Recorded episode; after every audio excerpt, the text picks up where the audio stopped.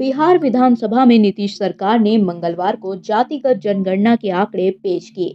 जब जाति आधारित गणना पर चर्चा चल रही थी तो सीएम नीतीश कुमार ने ऐसा बयान दे दिया जिसे सुनकर हर कोई हैरान है।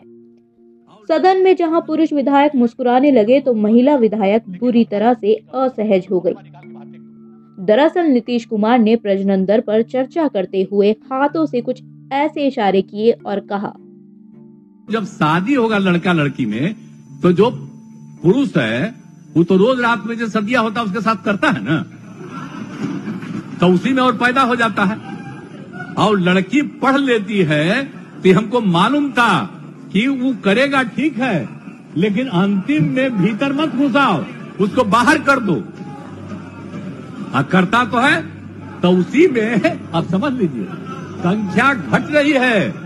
जी हाँ आप बिल्कुल सही सुन रहे हैं। बिल्कुल ठीक यही शब्द थे मुख्यमंत्री नीतीश कुमार के। वो भी बिहार विधानसभा के अंदर, जिसमें वो महिलाओं के सेक्सुअली अवेयर होने की बात को करते हुए उस पूरे प्रोसेस को ही समझाने लगे। नीतीश कुमार जिस मुद्दे पर बात कर रहे थे, वो यकीनन देश के लिए बहुत ज़रूरी है।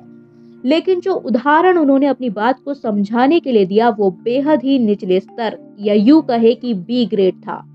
जो एक मुख्यमंत्री तो क्या एक आम आदमी की ज़ुबान से भी खुलेआम निकलना शोभा नहीं देता।